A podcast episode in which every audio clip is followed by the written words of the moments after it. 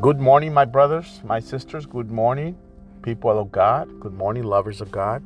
Uh, tonight is our dinner, our Bible study, devotion, message, and fellowship. Coming out, people, you need to grow.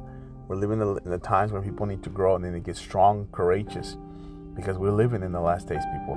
Look around if you don't believe it. But anyway, let me let me share with you a verse to encourage you this morning. First Peter 4 8. This is what it says.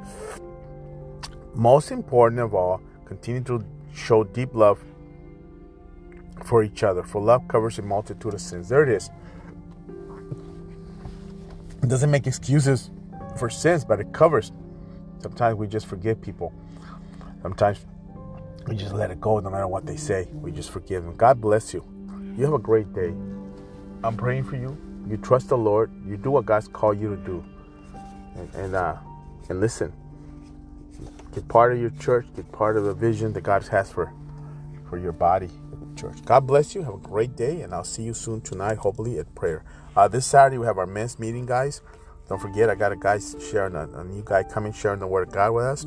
So give him an opportunity. God bless you.